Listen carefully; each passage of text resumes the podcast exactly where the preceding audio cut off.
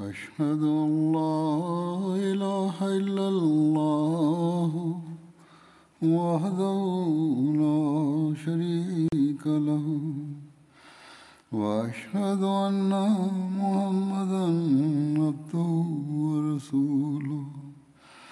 أما بعد فأعوذ بالله من الشيطان الرجيم. بسم الله الرحمن الرحيم. الحمد لله رب العالمين. الرحمن الرحيم. مالك يوم الدين. إياك نعبد وإياك نستعين.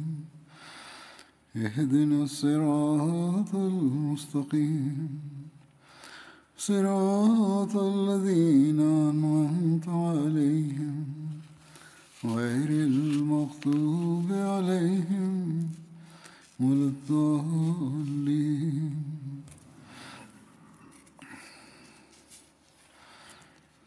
ഹസ്രത് അബൂബക്കറിന് ഖിലാഫത്തിൽ വന്നതിനു ശേഷം അഭിമുഖീകരിക്കേണ്ടി വന്ന പ്രയാസങ്ങളെ പറ്റിയാണ് പറഞ്ഞു വന്നിരുന്നത്. അതിൽ ആദ്യത്തെ പ്രയാസത്തെ പറ്റി പറഞ്ഞിരുന്നു. അത് തിരുനബി സലല്ലാഹു അലൈ വസ്ലമിയുടെ വിയോഗത്തിൽ ഉണ്ടായ ദുഃഖമായിരുന്നു. അത് എല്ലാ മുസ്ലിങ്ങൾക്കും ഒരുപോലെ ഉണ്ടായിരുന്നെങ്കിലും ഏറ്റവും അധികം അത് ഹസരത്ത് അബൂബക്കറിനായിരുന്നു ഉണ്ടായിരുന്നത്. അദ്ദേഹം ചെറുപ്പം കാലം മുതലേയുള്ള കൂട്ടുകാരനായിരുന്നു. എന്നതായിരുന്നു അതിനുള്ള കാരണം. അദ്ദേഹത്തിനാണ് ഏറ്റവും കൂടുതൽ ദുഃഖമുണ്ടായിരുന്നത്. അതുകൂടാതെ വിശ്വാസത്തിന്റെയും ആത്മാർത്ഥതയുടെയും കാര്യത്തിലുള്ള അദ്ദേഹത്തിന്റെ സ്ഥാനവും അതുപോലെ തന്നെ റസൂലുല്ലാ സലല്ലാഹു അലൈഹി വസ്ലമയിൽ ചെയ്ത ബയ്യത്തിന്റെ ആഴങ്ങളിൽ ചെന്നുകൊണ്ടുള്ള തിരിച്ചറിവും മറ്റാർക്കും ഇല്ലായിരുന്നു. പക്ഷേ ആ സന്ദർഭത്തിൽ അദ്ദേഹം വളരെയധികം ധീരതയുടെയും അതുപോലെ വിശ്വാസ പ്രദർശനത്തിന്റെയും വലിയ ഒരു ഉദാഹരണമായിരുന്നു കാഴ്ചവെച്ചിരുന്നത്. അത് പറഞ്ഞു കഴിഞ്ഞതാണ് ഏറ്റവും ആദ്യത്തെ ദുർബലവും ഭയാനകവുമായ ഘട്ടം തിരുനബി സലല്ലാഹു അലൈഹി വസ്ലമിയുടെ വിയോഗത്തിലുണ്ടായ സങ്കടമായിരുന്നു. അതിൽ എല്ലാ സഹാബാക്കളും ദുഃഖഭാരത്താൽ ഭ്രാന്ത് പിടിച്ച അവസ്ഥയിലായിരുന്നു. മരണത്തിന്റെ ഈ പെട്ടെന്നുള്ള ആഘാതം കാരണം ആർക്കും അത് സഹിക്കാൻ കഴിയുന്നതിലപ്പുറമായിരുന്നു. തിരുനബി സല്ലാഹു അലൈഹി സ്വലമിയുടെ വിയോഗത്തെക്കുറിച്ച് അവർക്ക് ചിന്തിക്കാൻ പോലും കഴിഞ്ഞിട്ടുണ്ടായിരുന്നില്ല. തിരുനബി അലൈഹി സ്വലമിയുടെ മരണസംഭവം എത്ര ശക്തവും ദുഃഖഭരിതവുമായിരുന്നു എന്നാൽ വലിയ വലിയ സഹാബാക്കൾ പോലും അതിന്റെ ദുഃഖഭാരത്താൽ അന്താളിച്ചു പോയി ഹജ്രത്ത് ഉമറിനെ പോലുള്ള ധൈര്യശാലികൾ സ്നേഹത്തിന്റെ ഉന്മാദാവസ്ഥയിൽ വളരെയധികം അസ്വസ്ഥരായി. അദ്ദേഹം വാളുമായി നിന്നു. ആരെങ്കിലും മുഹമ്മദ് സല്ലാഹു അലൈഹി വസ്ലം വഫാത്തായി എന്ന് പറഞ്ഞാൽ ഞാൻ അവന്റെ ശിരസ് ഉടലിൽ നിന്നും വേർപെടുത്തുന്നതാണ് എന്ന് പറയുകയുണ്ടായി.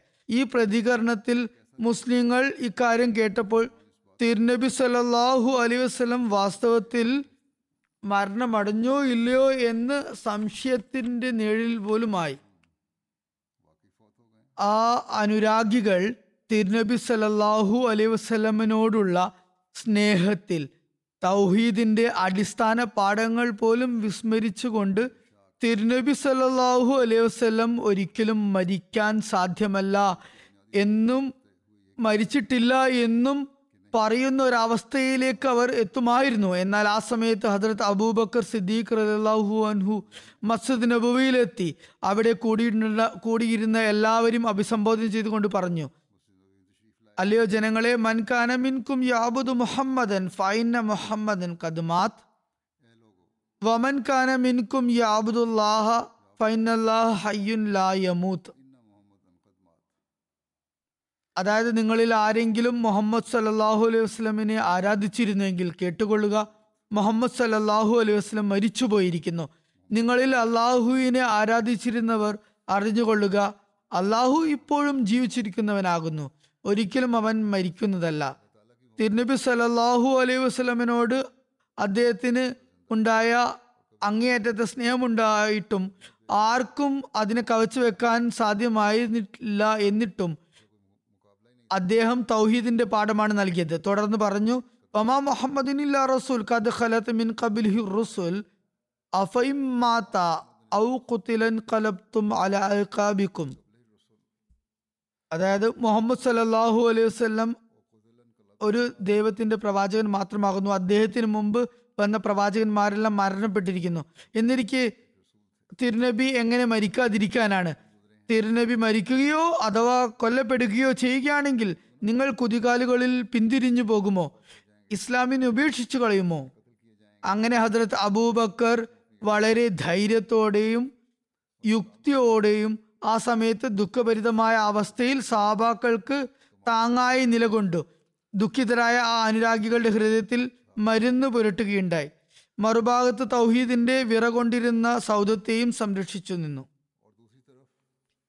ഹജ്രത്ത് മസീമോദ് അലൈഹി ഇസ്ലാം പറഞ്ഞതുപോലെ തിരുനബി സല്ലാഹു അലൈഹി വസല്ലം ജീവിതത്തിനെ പറ്റി തിരുനബിയുടെ ജീവിതത്തെ പറ്റി ചില സ്വഹാബാക്കളുടെ മനസ്സിൽ അങ്കുരിച്ച ചിന്താഗതികളെ ഒരു പൊതുയോഗത്തിൽ വിശുദ്ധ ഖുർആന്റെ ആയത്ത് ഉദ്ധരിച്ചുകൊണ്ട് ആ എല്ലാ അബദ്ധ ചിന്താകളെയും അകറ്റുകയും ചെയ്തു.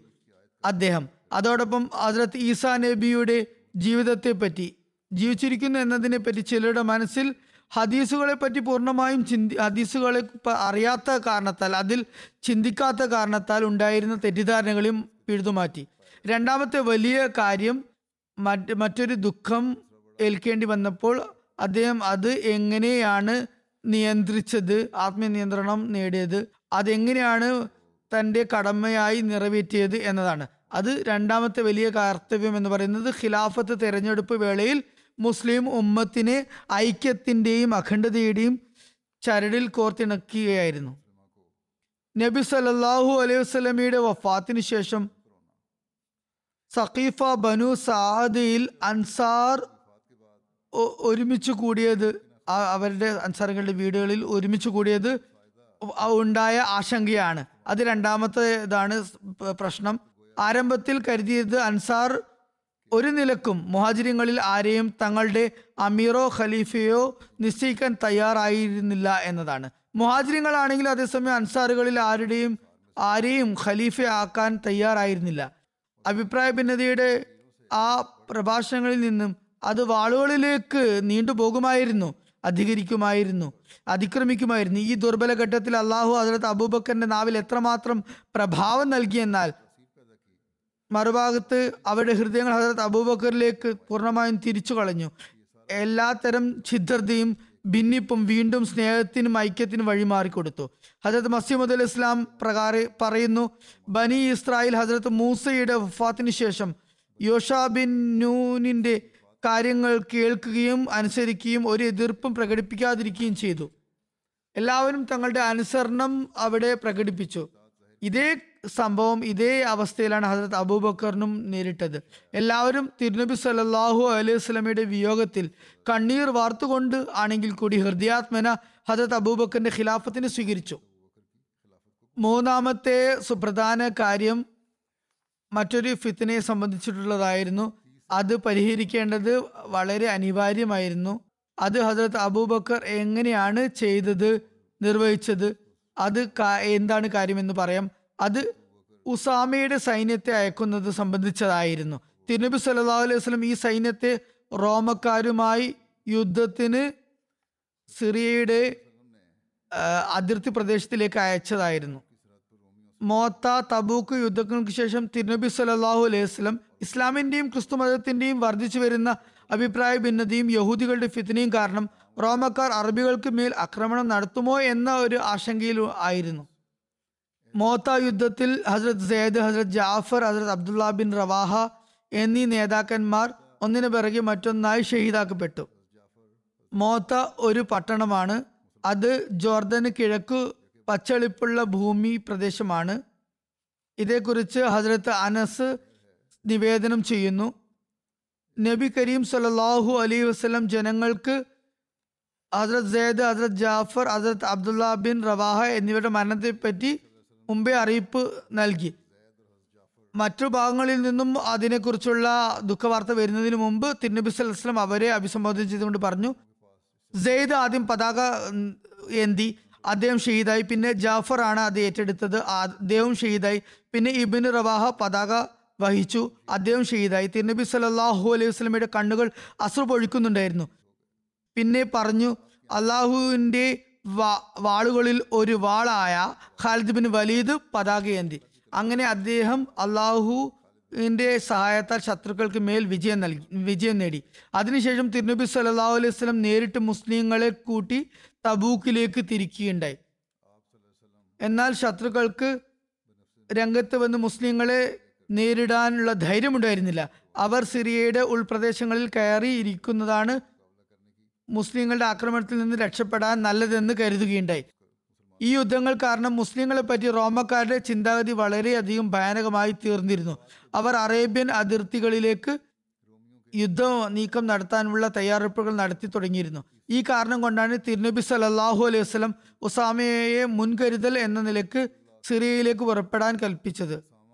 മോത്ത യുദ്ധത്തിലെ ഷെയ്ദുകൾക്ക് പകരം ചോദിക്കുക എന്ന മറ്റൊരു ഉദ്ദേശവും ഇതിനു ഉണ്ടായിരുന്നു.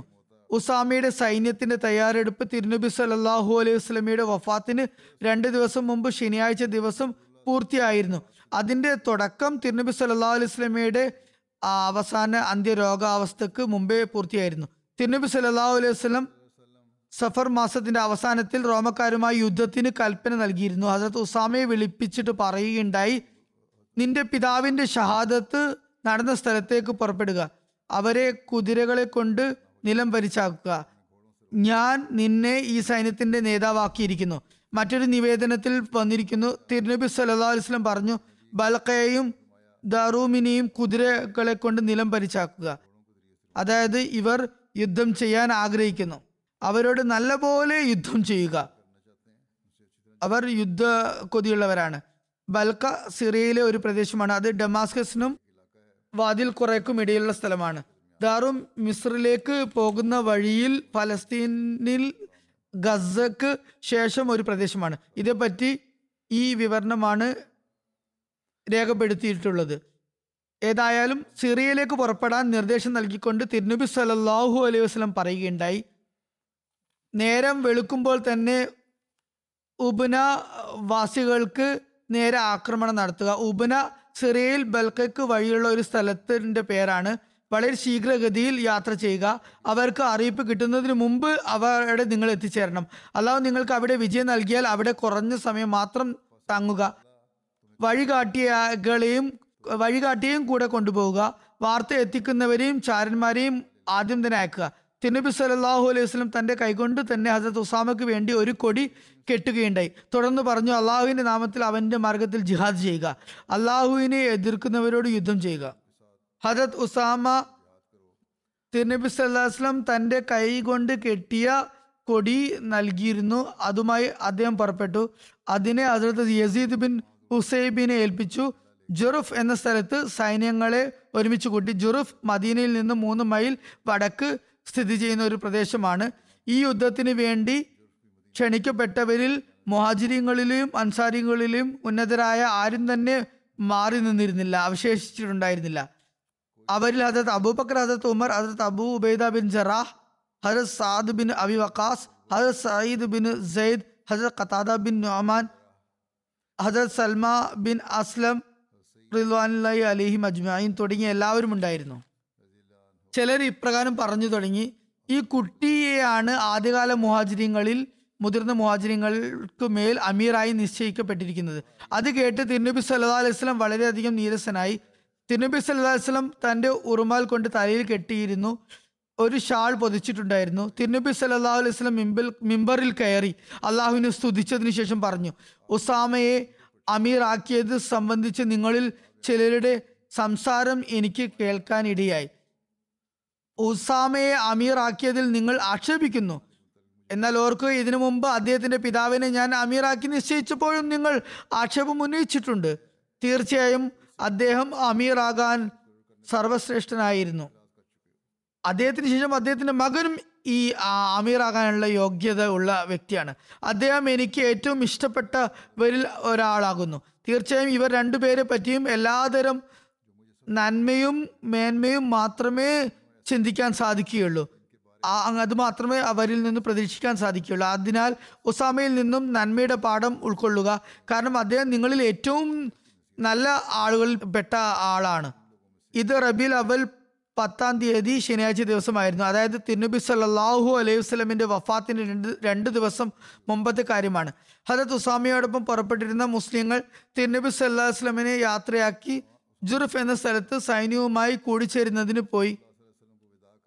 തിരുനബി സല്ലാ അലൈഹി വസ്ലമിന്റെ രോഗാവസ്ഥ മൂർച്ഛിച്ചു. എന്നാൽ തിരുനബി സല്ലാ വസ്ലം ഉസാമയുടെ സൈന്യത്തെ അയക്കാൻ ആവർത്തിച്ച് ആവർത്തിച്ച് പറഞ്ഞുകൊണ്ടിരുന്നു. ഞായറാഴ്ച ദിവസം തിരുനബി സലാഹു അലൈഹി വസ്ലമയുടെ വേദന മൂർച്ഛിച്ചു. ഹജത് ഉസാമ സൈന്യത്തിൽ നിന്നും തിരിച്ചു വന്നപ്പോൾ തിരുനബി സല്ലാഹു അലൈഹി വസ്ലം അബോധാവസ്ഥയിലായിരുന്നു. ആ ദിവസം തിരുനബി സല്ലാ വസ്ലമിന് ആളുകൾ മരുന്ന് നൽകിയിരുന്നു. ഹജത് ഉസാമ തലകുനിച്ച് തിരുനബി സല്ലാഹു അലൈഹി വസ്ലമേക്ക് ചുംബന നൽകി. തിരുനബിക്ക് ഒന്നും സംസാരിക്കാൻ കഴിയുമായിരുന്നില്ല. എന്നാൽ തിരുനബി തന്റെ രണ്ട് കൈകളും ആകാശത്തേക്ക് ആദ്യം ഉയർത്തും. എന്നിട്ട് ഉസാമയുടെ ശിരസിൽ വെക്കുമായിരുന്നു. ഹജത് ഉസാമ പറയുമായിരുന്നു എനിക്ക് മനസ്സിലായി. തിരുനബി എനിക്ക് വേണ്ടി ദ്വാ ചെയ്യുകയാണ്. ഹജത് ഉസാമ സൈന്യത്തിലേക്ക് അങ്ങനെ മടങ്ങി. ഹജത് ഉസാമ തിങ്കളാഴ്ച ദിവസം വീണ്ടും തിരുനബി സല്ലാ വസ്ലമയുടെ സമീപത്ത് വന്നു. അപ്പോൾ തിരുനബി സല്ലാ വസ്ലമയ്ക്ക് കുറെ കുറേ രോഗശമനം ഉണ്ടായിരുന്നു. തിരുനബി സല്ലാ വസ്ലം ഉസാമയോട് പറഞ്ഞു അള്ളാഹുവിന്റെ അനുഗ്രഹവും നേടി പുറപ്പെട്ടു കൊള്ളുക ഹജരത് ഉസാമ തിരുനബിയെ വിട പറഞ്ഞുകൊണ്ട് തന്റെ സൈന്യത്തിലേക്ക് പോയി. ജനങ്ങളോട് പുറപ്പെടാൻ വേണ്ടി ആഹ്വാനം ചെയ്തു. അദ്ദേഹം പുറപ്പെടാൻ തീരുമാനിച്ചതേ ഉള്ളൂ. അപ്പോൾ അദ്ദേഹത്തിന്റെ ഉമ്മ ഹസരത്ത് ഉമ്മ ഐമന്റെ ഭാഗത്തു നിന്നും ഒരു ആൾ സന്ദേശവുമായി എത്തി. പറഞ്ഞു തിരുനബി സല്ലാ വസ്ലമയുടെ അവസാന സമയമാണ് എന്ന് തോന്നുന്നു. അപ്പോൾ ഹജരത് ഉസാമ തിരുനബി സല്ലാ വസ്ലമയുടെ അടുത്ത് ഹാജരായി. ഹജരത് ഉമേറും ഹജരത് അബൂബൈദും അദ്ദേഹത്തോടൊപ്പം ഉണ്ടായിരുന്നു. തിരുനബി സല്ലാ വസ്ലം ഊർധാവസ്ഥയിലായിരുന്നു മരണാസന്ന നിലയിലായിരുന്നു. റബിയുൽ അവൽ പന്ത്രണ്ടിന് തിങ്കളാഴ്ച ദിവസം സൂര്യാസ്തമയ ശേഷം തിരുനബി സല്ലാ വസ്ലം വഫാത്തായി.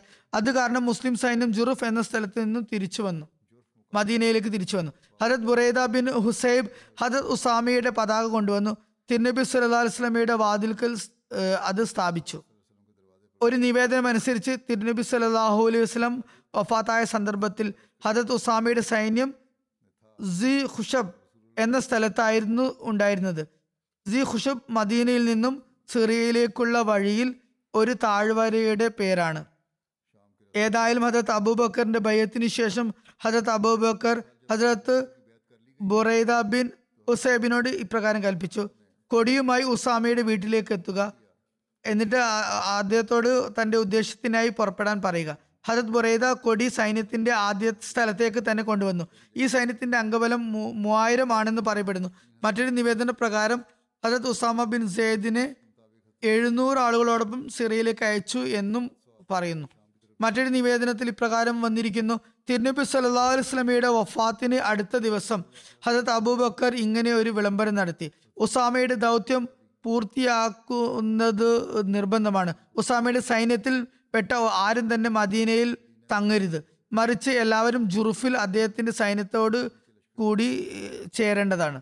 തിരുനബി സല്ലാസ്ലമിയുടെ ഒഫാത്തിന് ശേഷം അറേബ്യയിൽ മുഴുവൻ സാധാരണ ഗോത്രങ്ങളിലും അതുപോലെ പ്രധാന ഗോത്രങ്ങളിലുമുള്ള എല്ലാവരും തന്നെ ആളുകൾ മുർത്തതാകുന്നതിന്റെ അതായത് മതനിരാസത്തിന്റെ ഫിത്തിന പരന്നിട്ടുണ്ടായിരുന്നു അവിടെയൊക്കെ. അവരിൽ കാപട്യവും മുനാഫിക്കത്തും വെളിപ്പെട്ടു തുടങ്ങിയിരുന്നു. ആ സമയത്ത് യഹൂദികളും നസാറാക്കളും ഇസ്ലാമിനെ ഉറ്റുനോക്കുമായിരുന്നു ശത്രുതയോടുകൂടി.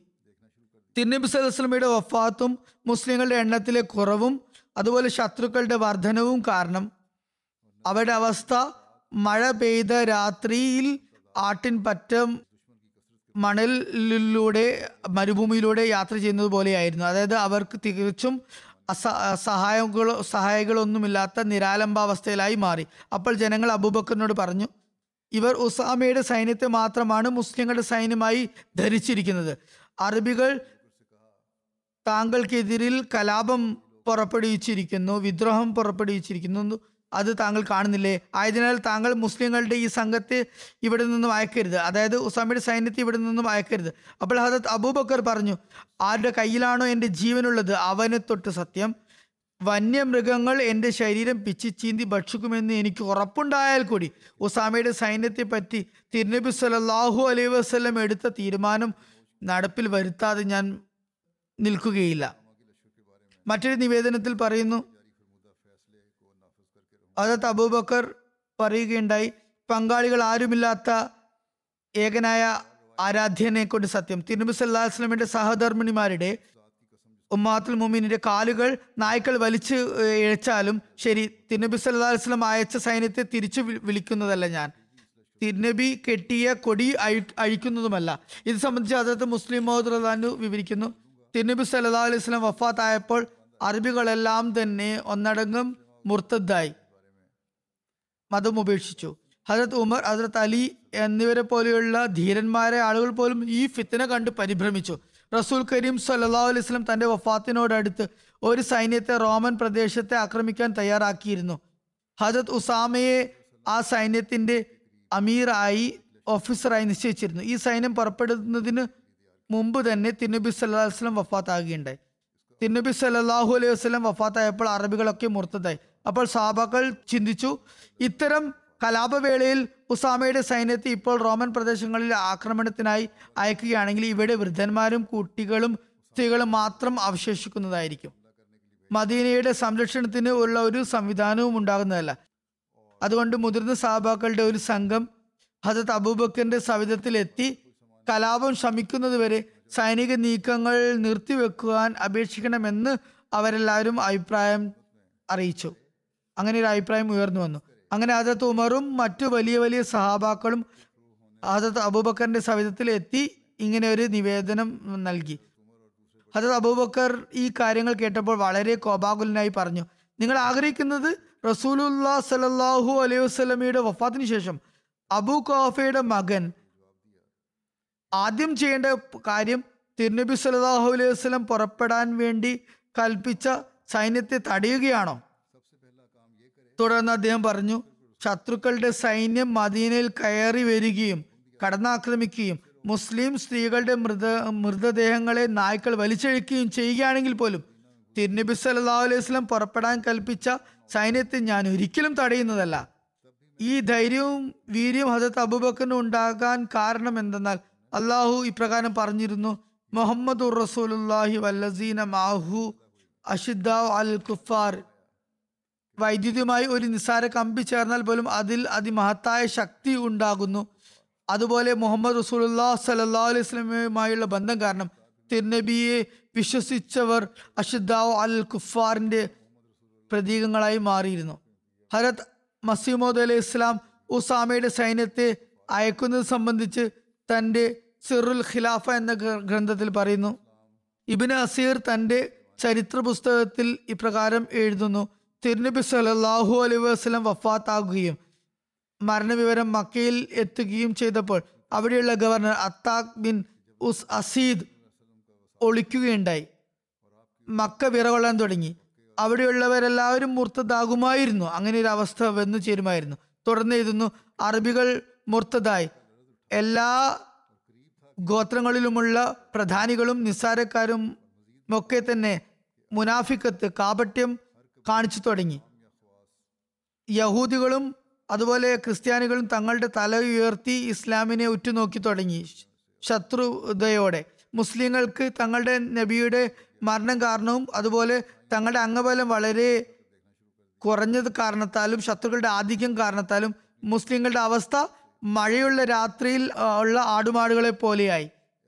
അപ്പോൾ ആളുകൾ അബുബക്കറിനോട് പറഞ്ഞു ഇവർ ഉസാമയുടെ സൈന്യത്തെ മാത്രമേ മുസ്ലിം സൈന്യമായി ഗണിക്കുന്നുള്ളൂ. അറബികൾ താങ്കൾക്കെതിരിൽ കലാപം പൊട്ടിപ്പുറപ്പെടുവിച്ചത് താങ്കൾ കാണുന്നില്ലേ? അതുകൊണ്ട് മുസ്ലിങ്ങളുടെ ഈ സംഘത്തെ ഇത് ഇവിടെ നിന്നും അകറ്റുന്നത് ഉചിതമല്ല. അപ്പോൾ അതത് അബൂബക്കർ പറഞ്ഞു ആരുടെ നിയന്ത്രണത്തിലാണോ എന്റെ ജീവനുള്ളത്? അവനാണ് സത്യം.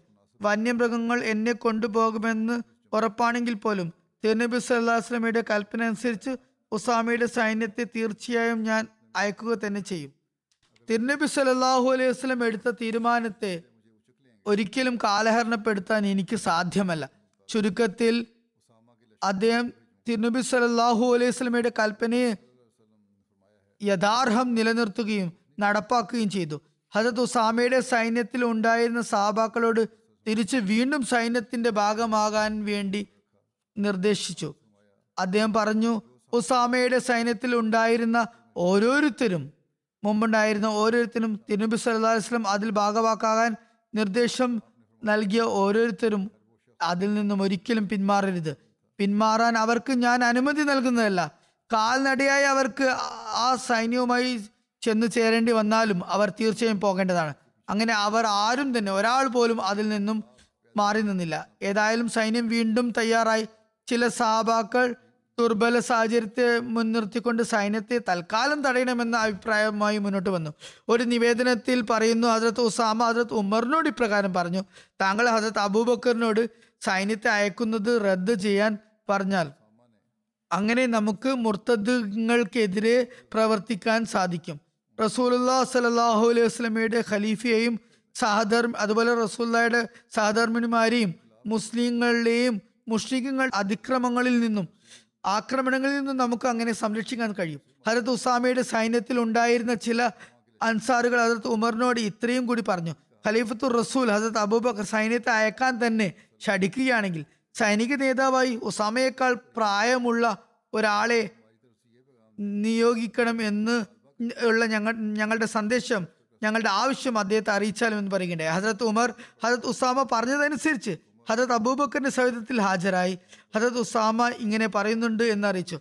അപ്പോൾ ഹജത് അബൂബക്കർ പറഞ്ഞു നായ്ക്കളും ചെന്നായ്ക്കളും എന്നെ പിച്ചു ചീന്തി തിന്നാലും തിരുനബി സലാഹു അലൈഹി വസ്ലം കൽപ്പിച്ച അതേ മുറക്ക് ഞാൻ ആ തീരുമാനം നടപ്പിൽ വരുത്തുന്നതായിരിക്കും. തിരുനബി സലാഹു അലൈഹി വസ്ലം എടുത്ത ആ തീരുമാനത്തെ ഞാൻ ഒരിക്കലും മാറ്റിമറക്കുന്നതല്ല. ഈ നാടുകളിൽ ഇവിടെയൊക്കെ ആരും അവശേഷിക്കാതെ ഞാൻ മാത്രമായി അവശേഷിച്ചാലും ഈ തീരുമാനം നടപ്പിൽ വരുത്തുന്നതിൽ നിന്ന് ഞാൻ പിന്മാറുന്നതല്ല. തുടർന്ന് ഹജറത്ത് ഉമർ പറഞ്ഞു അൻസാർ ഉസാമയേക്കാൾ പ്രായമേറിയ ആരെയെങ്കിലും തങ്ങളുടെ അമീറായി നിശ്ചയിക്കപ്പെടണം എന്ന് ആഗ്രഹിക്കുന്നു. അപ്പോൾ ഹജറത്ത് അബൂബക്കർ അവിടെ ഇരുന്നു കൊണ്ട് അത് കേൾക്കുകയായിരുന്നു. പെട്ടെന്ന് അദ്ദേഹം ചാടി എഴുന്നേറ്റ് ഹജത് ഉമറിന്റെ താടിയിൽ കയറി പിടിച്ചു. എന്നിട്ട് പറഞ്ഞു അല്ലയോ ഇബിന് ഖത്താം നിന്റെ ഉമ്മയെ നിനക്ക് നഷ്ടമാകട്ടെ. നിന്റെ ഉമ്മ നിന്നെ നിന്നെ നഷ്ടപ്പെടുത്തട്ടെ. റസൂല്ലാ സല്ലാ അലൈഹി വസല്ലം ആണ് അദ്ദേഹത്തെ അമീറായി നിശ്ചയിച്ചത്. നിങ്ങൾ അദ്ദേഹത്തിന് അദ്ദേഹത്തെ നേതൃത്വ സ്ഥാനത്തിൽ നിന്ന് മാറ്റാനാണോ എന്നോട് പറയുന്നത്? അതത് ഉമർ ജനങ്ങൾക്കിടയിലേക്ക് തിരിച്ചു വന്നു. അപ്പോൾ ജനങ്ങൾ അദ്ദേഹത്തോട് കാര്യം തിരിക്കപ്പോൾ അതത് ഉമർ പറഞ്ഞു നിങ്ങൾ ഇവിടെ നിന്നും പോവുക. നിങ്ങളുടെ മാതാക്കൾക്ക് നിങ്ങൾ നഷ്ടമാകട്ടെ. അതായത് അവരെ ശകാരിച്ചു. അവരോട് അതൃപ്തി പ്രകടിപ്പിച്ചു. എന്നിട്ട് പറഞ്ഞു നിങ്ങൾ കാരണം ഇന്ന് റസൂല്ലാ സലാഹുലി അലൈഹി വസ്ലമയുടെ ഖലീഫയിൽ നിന്നും എനിക്ക് നന്മയൊന്നും ലഭിച്ചില്ല. അതായത് വളരെ മോശമായി എന്റെ കാര്യം അദ്ദേഹം എടുത്തു എന്ന് പറയുകയുണ്ടായി. അദ്ദേഹം ഞാൻ പറഞ്ഞതിൽ വളരെ അമർഷം പ്രകടിപ്പിച്ചു എന്ന് പറയുകയുണ്ടായി. ഹജത് അബൂബക്കറിന്റെ കൽപ്പന പ്രകാരം ഉസാമയുടെ സൈന്യം ജുറുഫ് എന്ന സ്ഥലത്ത് ഒരുമിച്ച് കൂടിയപ്പോൾ ഹജരത് അബൂബക്കറും അവിടേക്ക് പോയി. അദ്ദേഹം അവിടെ എത്തി സൈന്യത്തെ വീക്ഷിക്കുകയും അതിനെ ക്രമപ്പെടുത്തുകയും ചെയ്തു. പുറപ്പെടുന്ന സമയത്തെ കാഴ്ച വളരെ അത്ഭുതാവഹമായിരുന്നു. ആ സമയത്ത് ഹസരത് ഉസാമ മൃഗത് സവാരി നടത്തുകയായിരുന്നു. ഹജത് അബൂബക്കർ കാൽനടയായിരുന്നു. ഹജത് ഉസാമ പറഞ്ഞു അലി റസൂല്ലാ സല്ലാഹു അലൈഹി സ്വലമയുടെ ഖലീഫയെ ഒന്നുകിൽ താങ്കളും എന്റെ കൂടെ സവാരി ചെയ്യുക അല്ലെങ്കിൽ ഞാനും കാൽനടയായി നടക്കുന്നതായിരിക്കും. അപ്പോൾ ഹജത് അബൂബക്കർ പറഞ്ഞു അള്ളാഹു ആണ്. താങ്കൾ താഴെ ഇറങ്ങുകയോ ഞാൻ സവാരി ചെയ്യുകയോ ചെയ്യുന്നതല്ല. എന്റെ ഈ രണ്ട് കാലുകൾ അള്ളാഹുവിന്റെ മാർഗത്തിൽ കുറച്ച് സമയത്തേക്ക് പൊടിപടലം ഏറ്റതാക്കിയാൽ എനിക്ക് എന്ത് നഷ്ടം വരാനാണ്? കാരണം യുദ്ധത്തിൽ ഭാഗവാക്കാകുന്നവർക്ക് അവർ അവൻ അങ്ങനെയുള്ള ഒരു വ്യക്തി ഉയർത്തുന്ന ഓരോ ചുവടിനും പകരം എഴുന്നൂറ് നന്മകൾ അവന് ലഭിക്കുന്നു. എഴുന്നൂറ് മടങ്ങ് പദവികൾ ഉയർത്തപ്പെടുന്നു.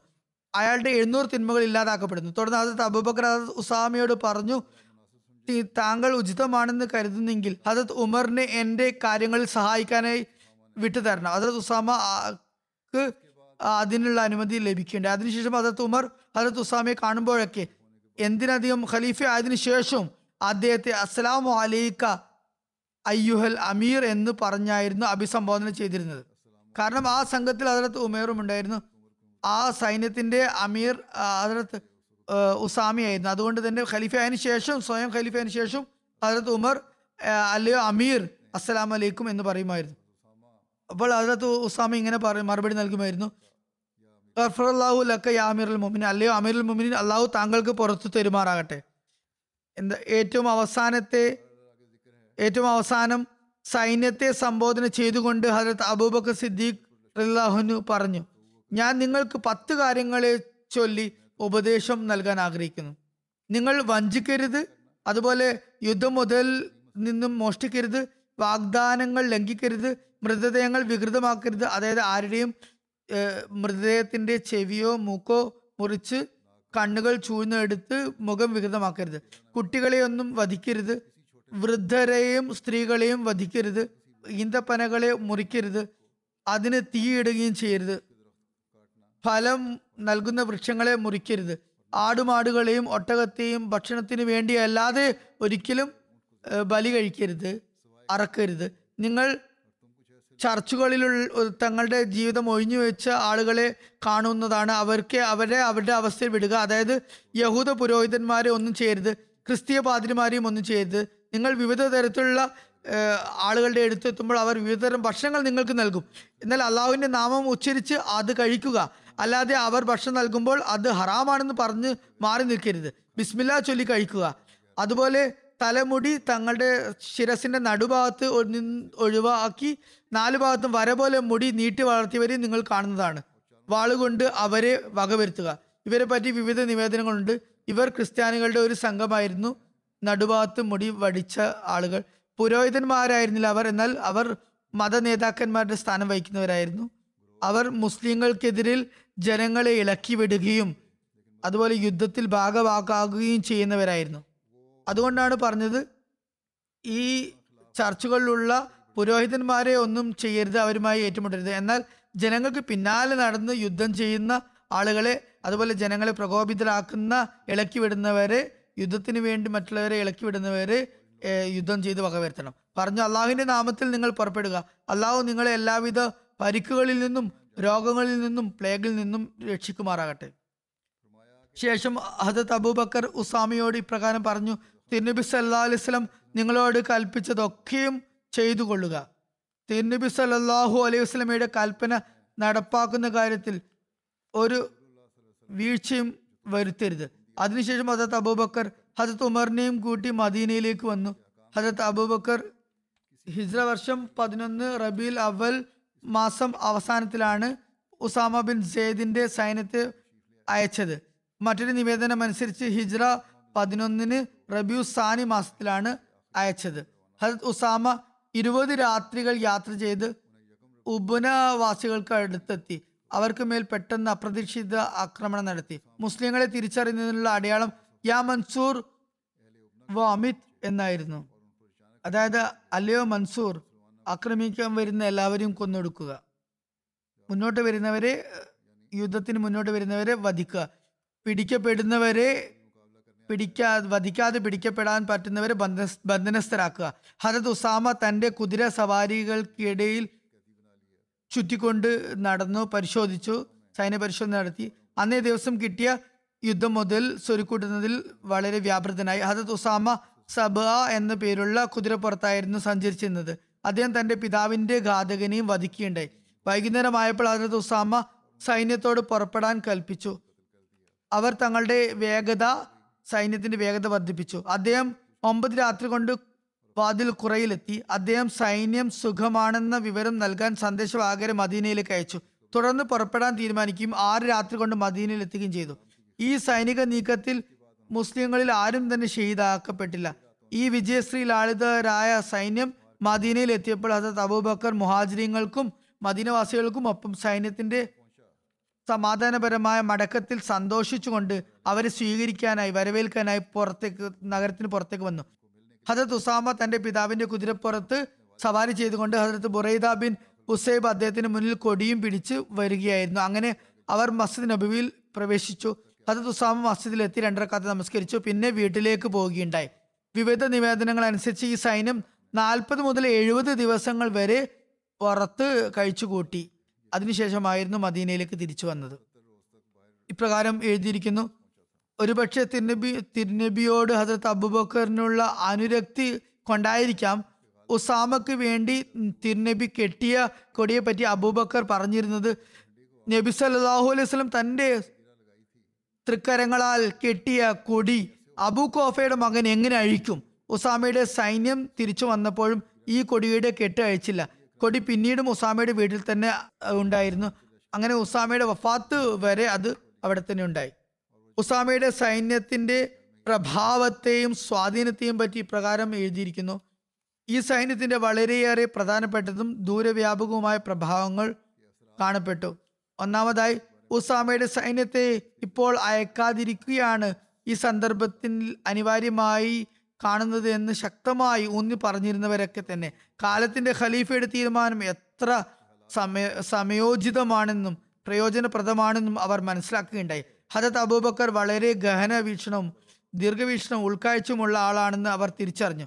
രണ്ടാമത്തെ കാര്യം ഈ സൈന്യത്തിന്റെ പുറപ്പാടിന് മുമ്പ് അറേബ്യൻ ഗോത്രങ്ങളിൽ മുസ്ലിങ്ങളുടെ അന്തസ് വർദ്ധിക്കുകയും മുസ്ലിങ്ങൾക്ക് ശക്തിയില്ലെങ്കിൽ സൈന്യത്തെ അയക്കാൻ കഴിയുകയില്ലെന്നും അവർ ചിന്തിച്ചിരുന്നു.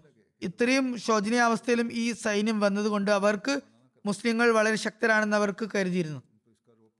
അവർക്ക് മേൽ പ്രഭാവം ചെലുത്തിയിരുന്നു. മൂന്ന് അറേബ്യൻ അതിർത്തിയിലേക്ക് കണ്ണു നട്ടിരുന്ന അന്യദേശ ശക്തികൾ പ്രത്യേകിച്ച് റോമക്കാർക്ക് മേൽ മുസ്ലിങ്ങളെ പറ്റി ഒരു ഭയപ്പാടുണ്ടായി.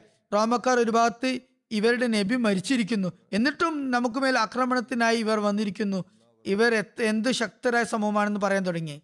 സുപ്രസിദ്ധമായ വിദ്യാഭ്യാസ വിചക്ഷണനും പാശ്ചാത്യകാരനുമായ സർ തോമസ് വാക്കർ ആൾണർ ഉസാമയുടെ സൈന്യത്തെ പറ്റി എഴുതുന്നു. അതിന്റെ തർജമ ഇപ്രകാരമാണ് മുഹമ്മദ് സല്ലാഹു അലൈഹി വസ്ലമയുടെ വഫാത്തിന് ശേഷം അബുബക്കർ ഉസാമയുടെ സൈന്യത്തെ പറഞ്ഞയച്ചു.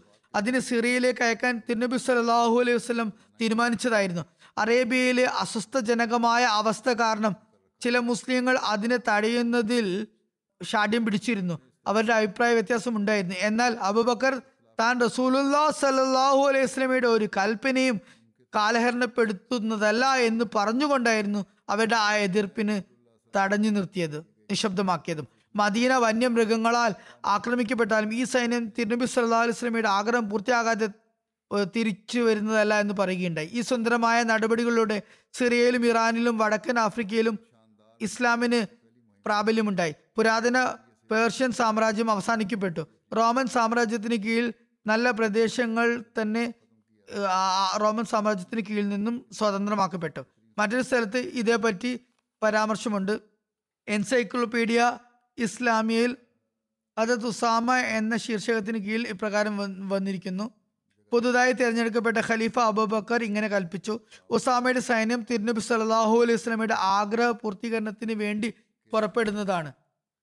ഗോത്രങ്ങളിൽ നേരത്തെ തന്നെ കലാപം ഉണ്ടായിരുന്നെങ്കിലും ഉസാമ സിറിയയിലെ ബൽക്ക എന്ന സ്ഥലത്ത് എത്തുകയുണ്ടായി. അവിടെയാണ് സെയ്ദിനെ കൊലപ്പെടുത്തിയിരുന്നത്. ഉസാമ ഉബ്ന എന്ന സ്ഥലത്തെ ആക്രമിച്ചു. മുർത്തദീങ്ങളുടെ വാർത്തയാൽ വളരെയധികം വിഷമത്തിലായിരുന്ന മദീനക്കാർ അദ്ദേഹത്തിന്റെ വിജയം കേട്ടതും ആഹ്ലാദഭരിതരായി. ഈ നീക്കം ഒരു സാധാരണ നടപടി നടപടിയിൽ നിന്ന് ഒരു സവിശേഷ സ്ഥാനത്തിലേക്കും നീങ്ങുകയുണ്ടായി. അതുകൊണ്ട് ഈ നടപടി സിറിയയുടെ വിജയത്തിനുള്ള മുന്നൊരുക്കമാണെന്ന് പറയപ്പെടുന്നു. തുടർന്ന് ഹജറത്ത് അബൂബക്കറിനെ അഭിമുഖീകരിക്കേണ്ടി വന്ന മറ്റൊരു വെല്ലുവിളി ജക്കാത്ത് നിഷേധികളുടെ ഫിത്തനയായിരുന്നു. അവരുടെ കലാപമായിരുന്നു. തിരുനബി സലാഹു അലൈഹി വസ്ലമിന്റെ വഫാത്തിനെ പറ്റി അറേബ്യയിൽ വാർത്ത പരന്നപ്പോൾ എല്ലാ ഭാഗത്തും മുർത്തദീങ്ങളുടെയും കലാപകാരികളുടെയും ആധിക്യമുണ്ടായി. അല്ലാമ ഇബിന് ഇസ്ഹാഖ് പറയുന്നു തിരുനബി സല്ലാഹു അലൈഹി വസല്ലമയുടെ വഫാത്ത് വേളയിൽ മക്കയും മദീനയും ഒഴികെയുള്ള അറേബ്യകൾ എല്ലാവരും തന്നെ മുർത്തതുകളായി നബി സല്ലാഹു അലൈഹി വസല്ലമയുടെ വഫാത്തിന് ശേഷം മക്കാർ മുർത്തതാകുന്നതിൽ നിന്നും സുരക്ഷിതരായി. ഇതിന്റെ വിശദീകരണം ഇപ്രകാരം കാണുന്നു. മക്ക വിജയത്തിന്റെ അവസരത്തിൽ ഇസ്ലാം സ്വീകരിച്ച സുഹേൽ ബിൻ അമ്ര ഇദ്ദേഹം ബദർ യുദ്ധത്തിൽ കാഫിറായ നിലയിൽ മുസ്ലിങ്ങളുടെ ബന്ദിയായിരുന്നു. അദ്ദേഹം തന്റെ ചുണ്ടുകളിൽ അടയാളമാക്കി വെച്ചിരുന്നു. ഹജരത് ഉമർ ആ സന്ദർഭത്തിൽ തിരുനബി സല്ലാസ്ലമോട് പറഞ്ഞു യാ റസൂലുള്ള ഇയാളുടെ മുൻവശത്തെ രണ്ട് പല്ലുകൾ മാറ്റുക. അവിടെ അദ്ദേഹം അയാൾ തന്റെ അടയാളം വെച്ചിട്ടുണ്ട്.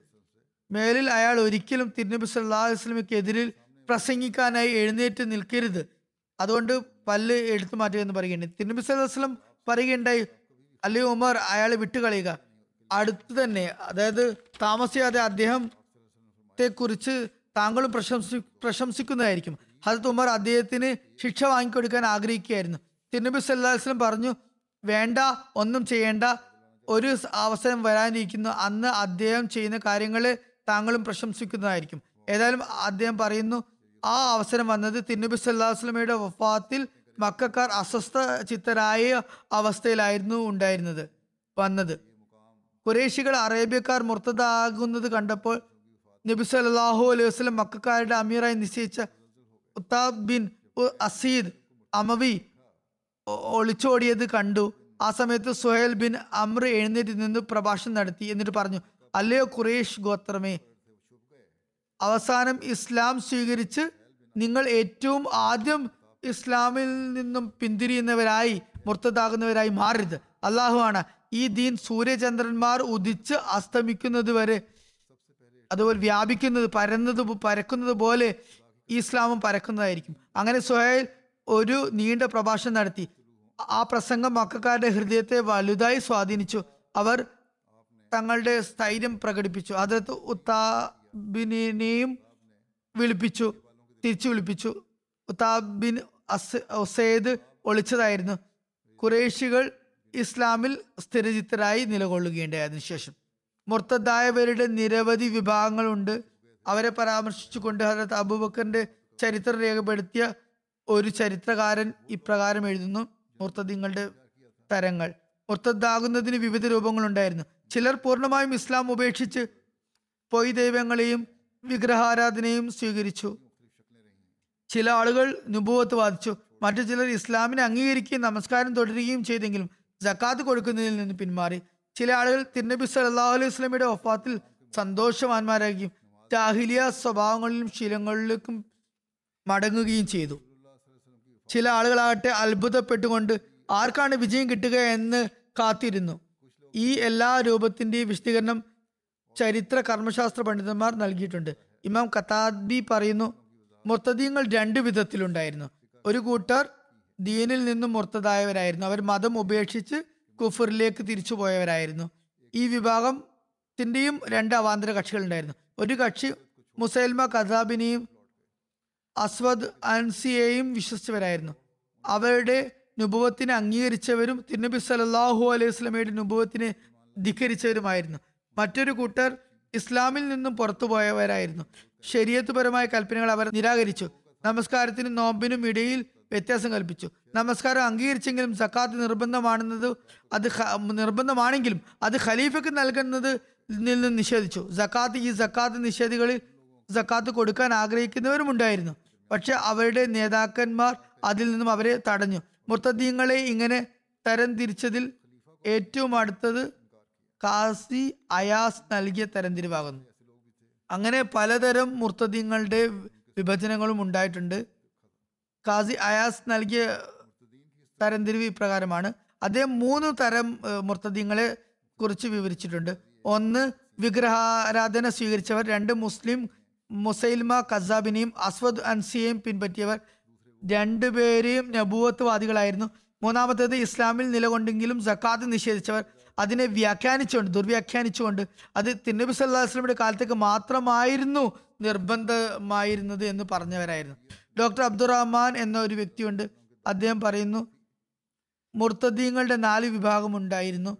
ഒന്ന് വിഗ്രഹാരാധകരായി മാറിയവർ രണ്ട് കള്ളപ്രവാചകന്മാരെ Aswad Ansi മുസൈൽമ Khasab Shuja Suja എന്നിവരെ പിൻപറ്റിയവർ. മൂന്നാമത്തെ കൂട്ടർ ജക്കാത്ത് നിർബന്ധമാണെന്ന് കാര്യം നിഷേധിച്ചവർ. നാല് ജക്കാത്ത് നിർബന്ധമാണെന്ന് നിഷേധിച്ചില്ലെങ്കിലും അത് അബൂബക്കറിന് അത് നൽകുന്നതിൽ നിന്നും അവർ മാറി നിന്നു. അത് നിഷേധിച്ചു. ജക്കാത്ത് കൊടുക്കുന്നത് നിഷേധിച്ചവരിൽ പ്രമുഖരായവർ മദീനയുടെ സമീപ ഗോത്രങ്ങളായ അബ്സ് ദുബിയാൻ അവരുമായി ചേർന്ന ഗോത്രങ്ങളായ ബനു കിനാന അത്ഫാൻ ഫസാറ ഫസാറ എന്നിവരായിരുന്നു. ഹവാസൻ ഗോത്രം മുർത്തതായിരുന്നു അവരും ജക്കാത്ത് കൊടുക്കുന്നതിൽ നിന്ന് നിഷേധിച്ചു. ജക്കാത്ത് നിഷേധികളെ സംബന്ധിച്ച് സാബാക്കളോട് കൂടിയാലോചന നടത്തിയ വിവരണമാണ് ഇനിയുള്ളത്. ഹസ്രത്ത് അബൂബക്കർ മുതിർന്ന സാബാക്കളെ ഒരുമിച്ച് കൂട്ടി ജക്കാത്ത് നിഷേധികളോട് യുദ്ധം ചെയ്യാൻ വേണ്ടി ആലോചിച്ചു. ജക്കാത്ത് നിഷേധികളുമായി യുദ്ധം ചെയ്യുന്നതാണ്. അതായത് സാധാരണ മുസ്ലിങ്ങളോടല്ല ജക്കാത്ത് നിഷേധിച്ച മുസ്ലിങ്ങളോട്. അതായത് ഉമർ ബിൻ ഖത്താബിന്റെയും അധികം മുസ്ലിങ്ങളുടെയും അഭിപ്രായം അള്ളാഹുവിനെയും റസൂലിനെയും വിശ്വസിക്കുന്നവരുമായി ഒരിക്കലും യുദ്ധം ചെയ്യാൻ പാടില്ല എന്നായിരുന്നു. മറിച്ച് അവരെ തങ്ങളോടൊപ്പം ചേർന്ന് പിടിച്ച് മുർത്തദ്യങ്ങൾക്കെതിരിൽ അവരെ തിരിക്കണം അവരെ സജീവമാക്കണം എന്നായിരുന്നു അവരുടെ അഭിപ്രായം. ചിലർ ഈ അഭിപ്രായത്തിനും എതിർ നിന്നു പക്ഷെ അവരുടെ എണ്ണം നന്നേ കുറവായിരുന്നു. മറ്റൊരു നിവേദനത്തിൽ പറയുന്നു സഹാബാക്കൾ ഹജത് അബൂബക്കർ ഇപ്രകാരം അഭിപ്രായം നൽകി ജക്കാത്ത് നിഷേധികൾ അവരുടെ പാ പാടിന് വിളി വിടുക. അവർക്ക് പാരിതോഷികങ്ങൾ നൽകി അവരുടെ വിശ്വാസം ഹൃദയങ്ങളിൽ ബലപ്പെടുത്തണമെന്നും പിന്നീട് അവരിൽ നിന്ന് ജക്കാത്ത് പിരിക്കണമെന്നുമായിരുന്നു. ഹജരത്ത് അബൂബക്കർ അത് അംഗീകരിക്കുകയോ നിഷേധിക്കുകയോ ചെയ്തില്ല. ഹജരത്ത് അബൂബക്കർ അവരോട് യുദ്ധം ചെയ്ത് ശക്തി ചെലുത്തി സമ്മർദ്ദത്തോടെ സക്കാത്ത് വാങ്ങിക്കാൻ നിർബന്ധിക്കണം എന്ന അഭിപ്രായക്കാരനായിരുന്നു. ഈ പക്ഷത്തെയാണ് അദ്ദേഹം പിന്തുണച്ചത്. ഇക്കാര്യത്തിൽ അദ്ദേഹം എത്രത്തോളം ശക്തമായി നിലകൊണ്ടു എന്നാൽ അദ്ദേഹം ഉറക്കെ പറഞ്ഞു അള്ളാഹു ആണ്. ജക്കാത്ത് നിഷേധികൾ നബി സല്ലാഹു അലൈഹി വസ്ലമിയുടെ കാലത്ത് കയറിന് ജക്കാത്ത് നൽകിയിട്ടുണ്ടെങ്കിൽ ഇപ്പോൾ എനിക്കത് നൽകുന്നത് നിഷേധിക്കുകയാണെങ്കിൽ പോലും ഞാൻ അവർക്കെതിരിൽ യുദ്ധം ചെയ്യുന്നതാണ്. ബുഖാരിയിലെ ഒരു നിവേദനത്തിൽ ഇതിന്റെ വിശദീകരണം ഇങ്ങനെ കാണാം. അബുഹുറേറെ നിവേദനം ചെയ്യുന്ന ഹജരത്ത് ഉമർ ചോദിച്ചു താങ്കൾ എങ്ങനെയാണ് ജനങ്ങളോട് യുദ്ധം ചെയ്യുക? നബി വസല്ലം പറഞ്ഞിട്ടുണ്ട് ഉമിർത്തു അൻ ഹത്ത യഖൂലു അസിമ മിന്നി മാലഹു അലല്ലാ എന്നോട് കൽപ്പിക്കപ്പെട്ടിരിക്കുന്നു ഞാൻ ലാ ഇലാ ഇല്ലല്ലാ എന്ന് പ്രഖ്യാപിക്കുന്നത് വരെ അവരോട് യുദ്ധം ചെയ്യണം എന്നാണ് അങ്ങനെ അംഗീകരിച്ചവർക്ക് തങ്ങളുടെ സമ്പത്തും ജീവനും സംരക്ഷിക്കപ്പെടുന്നതായിരിക്കും. ആരുടെങ്കിലും അവകാശം ബാക്കിയുണ്ടെങ്കിൽ അതൊഴികെ. അവരുടെ കണക്ക് അള്ളാഹുവിന്റെ പക്കലാണ്. അപ്പോൾ അതത് അബൂബക്കർ പറഞ്ഞു അള്ളാഹു ആണ് ഞാൻ തീർച്ചയായും നമസ്കാരത്തിനും സക്കാത്തിനും ഇടയിൽ അന്തരം കൽപ്പിച്ചവർക്കെതിരെ യുദ്ധം ചെയ്യുന്നതാണ്. കാരണം സക്കാത്ത് സമ്പത്തിന്റെ മേലുള്ള കടമയാണ്. ആരെങ്കിലും തിരുമ്പി സല്ലാസ്ലമക്ക് ആട്ടിൻകുട്ടിക്ക് സക്കാത്ത് കൊടുത്തിരുന്നുണ്ടെങ്കിൽ എനിക്ക് അത് സക്കാത്ത് നൽകുന്നില്ലെങ്കിൽ അത് തടഞ്ഞു വെച്ച കാരണത്താൽ ഞാൻ അവരുടെ യുദ്ധം ചെയ്യുന്നതാണ്. അതത് ഉമർ പറഞ്ഞു അള്ളാഹു ആണ് അങ്ങനെ ഉണ്ടായിട്ടുണ്ടായില്ല. അതിനു മുന്നേ തന്നെ അള്ളാഹു അബൂബക്കറിന്റെ ഹൃദയം വിശാലമാക്കി. അതാണ് ശരിയെന്ന് എനിക്ക് ബോധ്യമായി. അതത് അബൂബക്കർ ശരിയാണ് പറയുന്നതെന്ന് അതത് ഉമറിനെ അംഗീകരിക്കേണ്ടി വന്നു. അത് സയ്യിദ് സൈനുൽ അബ്ദീൻ വലിയുള്ള ഷാ സാഹിബ് ഹദീസ് അസിമ മിന്നി മാലഹു വനഫ്സഹു ഇല്ല ബിഹക്യു എന്ന ഹദീസിനെ വ്യാഖ്യാനിച്ചുകൊണ്ട് എഴുതുന്നു. ഇല്ലാ ബിഹക്കി ഇസ് ഇസ്ലാം എന്ന വചനം കൊണ്ട് ആ വിഷയം വ്യക്തമാകുന്നുണ്ട്. ഒരു മുസ്ലിം ലാല ഇല്ല എന്ന് പ്രഖ്യാപിച്ചുകൊണ്ട് ഇസ്ലാമിക കടമകളെ സംരക്ഷിക്കുന്നില്ലെങ്കിൽ അയാൾക്ക് അയാൾക്ക് ശിക്ഷിക്കപ്പെടുന്നതാണ്. വിശ്വാസി ആയതുകൊണ്ട് മാത്രം അയാൾക്ക് ശിക്ഷയിൽ നിന്നും രക്ഷപ്പെടാൻ കഴിയുന്നതല്ല. ബി ഹക്കിൽ ഇസ്ലാം എന്നതിന് രണ്ട് വിധം അർത്ഥം നൽകപ്പെടാം. ഒന്ന് ഇസ്ലാമിക അവകാശങ്ങൾ എന്നതിൽ ഹക്ക് എന്നത് ധാതു പദമാണ്. അതിന് ബഹുവചന അർത്ഥവുമുണ്ട്. രണ്ടാമത്തെ അർത്ഥം ഇസ്ലാം സമ്പത്തും ജീവനും നൽകുന്നത് നിർബന്ധമാണെന്ന് പറയുന്നു. ഹക്കൽ അമറു അസ്ബത്തു ഔജബഹു. അതായത് അതിന് നിർബന്ധമാക്കി കണക്കാക്കപ്പെട്ടിരിക്കുന്നു. അതിന് വൈവിധ്യം ഒരുപാട് എണ്ണം എന്ന അർത്ഥമുണ്ട്. അതുപോലെ ഈ സമുദായത്തിലെ അംഗങ്ങളുടെ സമാധാനം അവർ അവകാശങ്ങൾ നൽകുന്നതിൽ അടിസ്ഥാനത്തിലായിരിക്കും. ടാക്സ് കൊടുക്കാതിരിക്കുന്നത് രാജ്യദ്രോഹവും ശിക്ഷാർഹവുമാണ്. അതേപോലെ തന്നെയാണ് ജക്കാത്ത് നൽകാതിരിക്കുന്ന കാര്യം. ഹജത് ഉമർ ആദ്യം ഹജരത് അബൂബക്കറിനോട് യോജിച്ചില്ല. എന്നാൽ ഇല്ലാ ബിഹക്കി എന്നതിന്റെ വിശദീകരണം കേട്ടപ്പോൾ അദ്ദേഹത്തിന്റെ അഭിപ്രായത്തെ ശരിവെക്കുകയുണ്ടായി. ഈ സംഭവത്തിൽ നിന്നും മനസ്സിലാകുന്നത് ബാഹ്യമായി ലായിലായില്ല എന്ന് പറഞ്ഞ് സൽക്കർമ്മങ്ങൾ ചെയ്യുന്നില്ലെങ്കിൽ തീർച്ചയായും അതിൽ ഒരു കഴമ്പുമില്ല എന്നതാണ്. ഈ അഭിപ്രായത്തിന്റെ ശീർഷകം ഫൈൻ താബു വ അക്കാമുസലാത്ത വാത്തു സക്കാത്ത ഫഖല്ലു സബീലഹും എന്നാകുന്നു.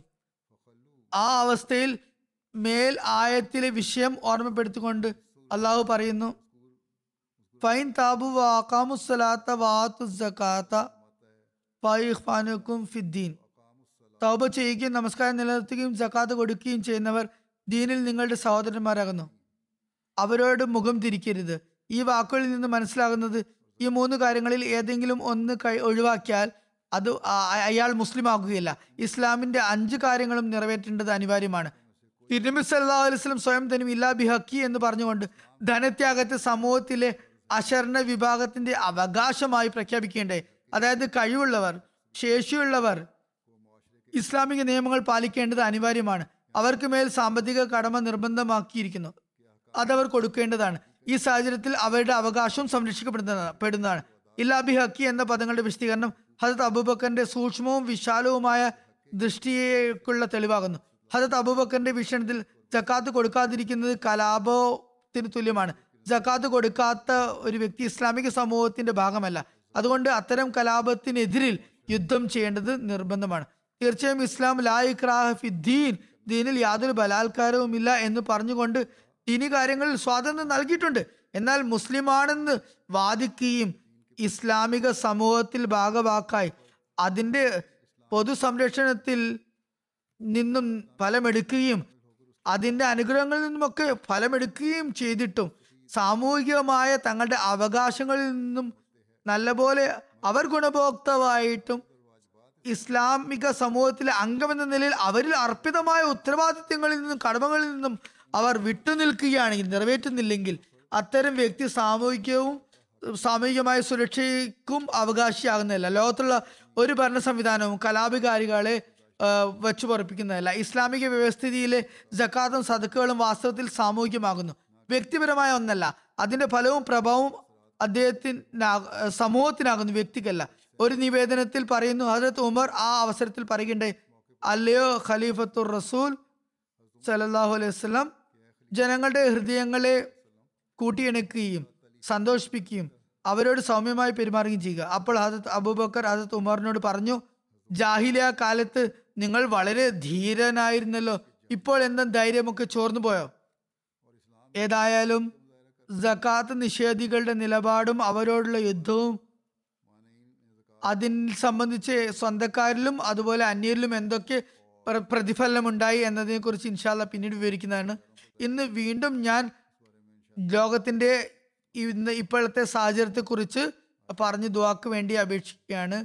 അള്ളാഹു ഈ ഇരുപക്ഷത്തുള്ള ഭരണകൂടങ്ങൾക്കും ബുദ്ധി നൽകട്ടെ മനുഷ്യത്വത്തിന്റെ രക്തം ചിന്താതിരിക്കട്ടെ അതിൽ നിന്ന് ഇവർ പിന്മാറട്ടെ. അതോടൊപ്പം ഈ യുദ്ധത്തിൽ നിന്നും നമുക്ക് മുസ്ലിങ്ങൾക്ക് ഒരു പാഠം ഉൾക്കൊള്ളേണ്ടതുണ്ട്.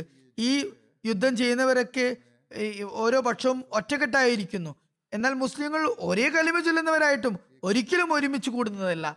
ഇറാഖിലും സിറിയയിലും യുദ്ധം യുദ്ധം നടന്നു. യമനും തകർക്കപ്പെടുന്നു. അന്യരെ കൊണ്ട് തകർക്കപ്പെട്ടു. ഒരുമിക്കേണ്ട ഇത് അതായത് അവർ അന്യരോടൊപ്പം ചേർന്ന് തകർ നാശത്തിൽ പങ്കുചേർന്നു. ഒരുമിക്കേണ്ടതിന് പകരം അവർ തകർക്കുകയാണ് ചെയ്യുന്നത്. ചുരുങ്ങിയത് ഐക്യത്തിന്റെ പാഠമെങ്കിലും ഈ മുസ്ലിങ്ങൾ അന്യരിൽ നിന്ന് പഠിക്കട്ടെ. അള്ളാഹു മുസ്ലിം സമുദായത്തിനും മുസ്ലിങ്ങൾക്കും മുസ്ലിം മുഹമ്മത്തിനും മേൽക്കാരനെ ചേരട്ടെ. ഇവർ കാലത്തിന് ഇമാമിനെ അംഗീകരിക്കുന്നവരായെങ്കിൽ മാത്രമേ അത് സാധ്യമാകുള്ളൂ മാകുകയുള്ളൂ. അള്ളാഹു ആ- ആവശ്യത്തിന് വേണ്ടിയാണ് ഈ ഇമാമിനെ അയച്ചിട്ടുള്ളത്. അള്ളാഹു അവർക്ക് ബുദ്ധിയും വിവേകവും നൽകട്ടെ. അവർ തങ്ങളുടെ അവസരം നന്നാകട്ടെ. തങ്ങളുടെ സ്രോതസ്സുകളും മാർഗങ്ങളും ഉപയോഗിച്ച് ലോകത്തെ യുദ്ധത്തിൽ നിന്നും തടയുന്നവരായി അവർ തീരട്ടെ. സ്വയം യുദ്ധത്തിൽ ഭാഗാ ഭാഗാകാതിരിക്കട്ടെ. അതിൽ നിന്നും അവർ പിന്മാറട്ടെ. നമസ്കാരത്തിന് ശേഷം ഞാൻ ഒരു ജനാസ ഗായബ് നമസ്കരിപ്പിക്കുന്നതാണ്. സയ്യിദ കൈസർ സഫർ ഹാഷ്മി സാഹിബയുടേതാണത്. അവർ ലാഹോറിലെ ജഫർ ഇക്ബാൽ ഹാഷ്മി സാഹിബിന്റെ പത്നിയായിരുന്നു. കഴിഞ്ഞ ദിവസം അവർ ഫത്താകുകയുണ്ടായി ഇന്നാലില്ലാഹി വൈനായിലെ രാജുഹുൻ അവർ ഹസ്രത്ത് മസ്ലിമോദ് അലൈഹി ഇസ്ലാമിന്റെ സാബി ഹസ്രത്ത് സയ്യിദ് മുഹമ്മദ് അലി ബുഖാരി സാഹിബിന്റെ പൗത്രിയായിരുന്നു. അതുപോലെ സയ്യിദ് നസീർ അഹമ്മദ് ബുഖാരി സാഹിബിന്റെ വീട്ടിലാണ് ജനിച്ചത്. വിവാഹത്തിന് ശേഷം വിവിധ സ്ഥലങ്ങളിൽ അവർ താമസിക്കുകയുണ്ടായി. ആയിരത്തി തൊള്ളായിരത്തി അറുപത്തൊന്നിലാണ് വിവാഹിതയായത്. അതിനുശേഷം ആയിരത്തി തൊള്ളായിരത്തി എൺപത്തി ഒന്നിൽ അല്ലാമ ഇക്ബാൽ ടൗൺ ലാഹോറിലേക്ക് അവർ ഷിഫ്റ്റ് ആയി. അവിടെ ലജ്നയുടെ സേവനത്തിൽ അവർ മുഴുകി. സദർ എന്ന നിലയിലും സെക്രട്ടറി എന്ന നിലയിലേക്കും സേവനങ്ങൾ അനുഷ്ഠിച്ചു. നമസ്കാരത്തിനും നോമ്പിലും കൃത്യനിഷ്ഠയും ച- ചെയ്യുന്ന അതുപോലെ ദുവാ ചെയ്യുന്ന വ്യക്തിയായിരുന്നു. ആതിഥേയയും ക്ഷമയും നന്ദിയും നന്മയുമുള്ള ആത്മാർത്ഥയായ മഹിളയായിരുന്നു. ഖിലാഫത്തിനോട് നല്ല സ്നേഹവും അനുസരണവുമായിരുന്നു. സാമ്പത്തിക ത്യാഗങ്ങളിൽ മുൻകടക്കുമായിരുന്നു. ചന്ത വർഷാദ്യത്തിൽ തന്നെ കൊടുത്തു തീർക്കുമായിരുന്നു. അള്ളാഹുവിന്റെ അനുഗ്രഹത്താൽ മൂസിയ ആയിരുന്നു സന്തപ്ത കുടുംബത്തിൽ ഭർത്താവിനെ കൂടാതെ അഞ്ച് ആൺമക്കളും ഒരു പെൺകുട്ടിയുമുണ്ട്. ഒരു മകൻ മഹമ്മദ് ഇക്ബാൽ ഹാഷ്മി സാഹിബ് ദേവമാർഗത്തിൽ തടവ് തടങ്കലിലാണ്.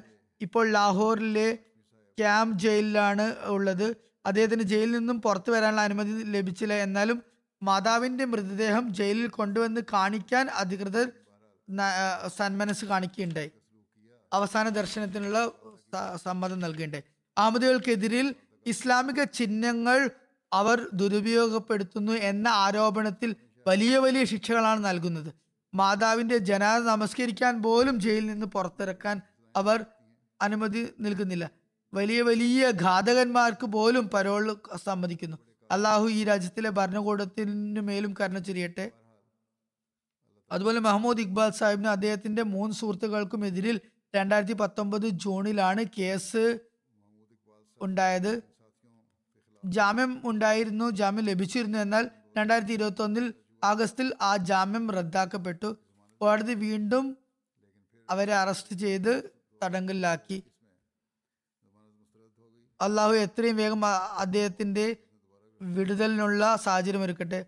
മർഹൂമയുടെ ഒരു പൗത്രൻ ഹാഷിം ഇക്ബാൽ ഹാഷ്മി സാഹിബ് ഇവിടെ യു കെയിൽ മൊറബി സിൽസിലയാണ്. അള്ളാഹു അദ്ദേഹത്തിനും മാതാമഹിയുടെ നന്മകളിൽ ചരിക്കാനും അതുപോലെ മക്കൾക്കും അതനുസരിച്ച് ജീവിക്കാനും തൗഫീഖ് നൽകട്ടെ. മർഹൂമയോട് അള്ളാഹു കാരുണ്യപൂർവം വർത്തിക്കുമാറാകട്ടെ.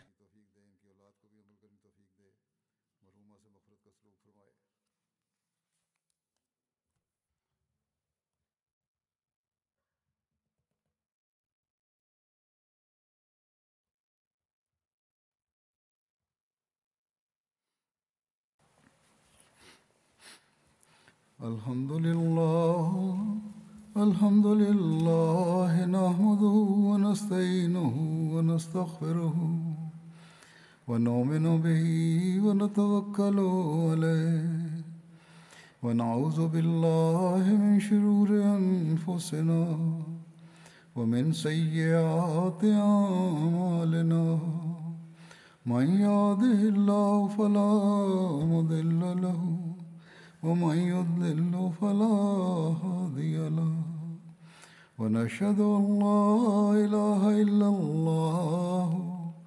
ونشهد أن محمدا عبده ورسوله. عباد الله رحمكم الله. إن الله يأمر بالعدل واللسان وإيتاء ذي القربى. وينهى عن الفحشاء والمنكر والبغي يعظكم لعلكم تذكرون. اذكروا الله يذكركم ودوه يستجب لكم ولذكر الله أكبر.